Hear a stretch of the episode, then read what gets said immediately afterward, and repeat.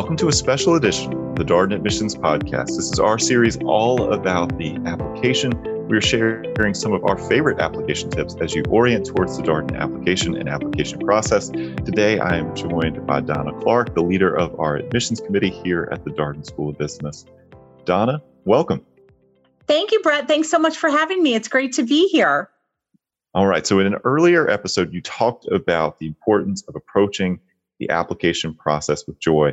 I want to build on that advice to talk about something that I think is a challenge for everybody applying for an MBA program. Managing your emotions managing maybe the stress the worry have, you know all these uh, the swirl of emotion that comes up when people navigate an ambiguous process like applying to business school. So where where do you want to start with this conversation well, why don't we start with something a little bit more mundane, which is just managing it that's managing the process in terms of a timeline. I think that it's easier to manage it emotionally if an applicant has the opportunity to spread out all the to-dos over time. Um, so i'm always impressed with people who start their research early um, maybe start their application early tackle one essay at a time you know, maybe one school visit a month. I think for those of you who are listening and have a really long lead time, good for you because you can spread out the things that you need to do. Maybe you tackle just a standardized test at the beginning and you don't touch the applications. And once you get through the standardized tests, then you can tackle one essay at a time. But I would say pace yourselves that's kind of a, mon- a more mundane tip is just maybe write a timeline for yourselves and you know week by week i'm going to do this thing this week and next week i'm going to tackle one of the essays. And if you need a break from it i tell people sometimes just go into the application and fill out the biographical information that you know it's it's it's pretty an, an, an easy part of the application but pace pace yourself.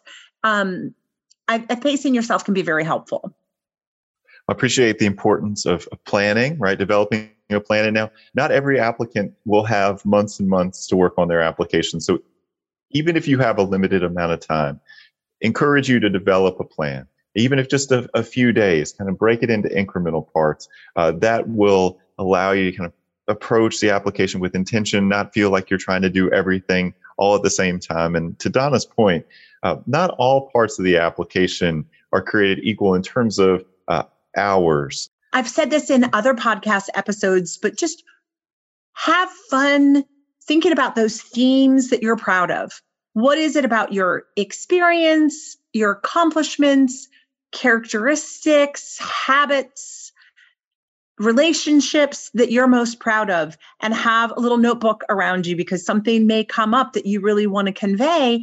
And that doing that exercise enables you to approach this from a point of confidence because I guarantee that everybody listening to this can make a long list of things that you're proud of. And then maybe you whittle it down. What what am i proud of that's most relevant to the business school application process? What am i proud of that is most in sync with this school's sort of ma- mantra of community or uh, team orientation for example? So know your schools. But i think approaching it from a point of confidence kind of comes with spending some time really tapping into what you're proud of. And it's also worth noting that we have reapplicants as part of our application pool every year. And for many of our current students, uh, they applied to Darden more than once before getting yes. the answer they had hoped for.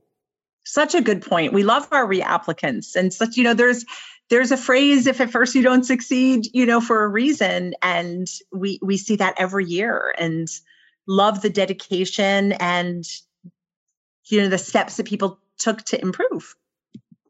And one of the things i appreciate about your note around taking stock of what you've achieved or you accomplished or the stories you want to tell and i've had conversations with our current students about this on the podcast what they will note is particularly if they applied to darden more than once the first time perhaps they were presenting some version of themselves that they thought the admissions committee would be interested in you know this this kind of like well i think this might be what you want to read for this short answer question and i think this might be what you're looking for from a darden applicant and then the second time when they applied they said you know what i did this I did it this this other way and it really wasn't who I am and this time I'm just going to be who I am and I'm going to put it out there and you know I'm going to embrace embrace the authenticity of my story. And you know what? If they pick pick me if I if I make it in, I know that they will have chosen me for who I am. And almost yes. to a person, uh, they find a slightly different outcome there. And I, I just really love those stories because I think it aligns with so much of what you've shared here around really taking stock on what you've achieved.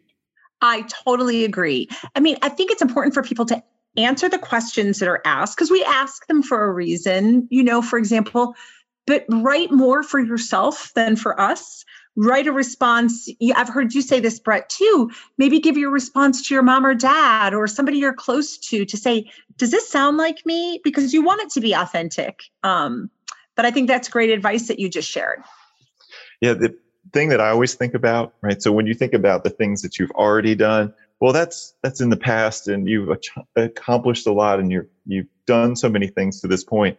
Now there are things that you can change, and there are things that you can't change, right? And so oftentimes, what we'll share with applicants, Donna, and I'm curious to hear your thoughts on on this is focus your energy towards those things that are still within your locus of control that you can still do something about that still can be changed as you approach the application process yes absolutely um, there are things like for example somebody's undergraduate gpa cannot be changed but somebody could show that they are trying to do better in some of those classes or doing a certification program, maybe an HBX core, or um, maybe they've taken some Coursera classes. Um, so you're right, some things are behind us and out of our control, but there's still opportunities to improve and show maybe one individual is a little bit more mature than they were at the undergraduate level there's there are other you can always improve yourself yeah, and I think it cuts to the point that we talk about a lot in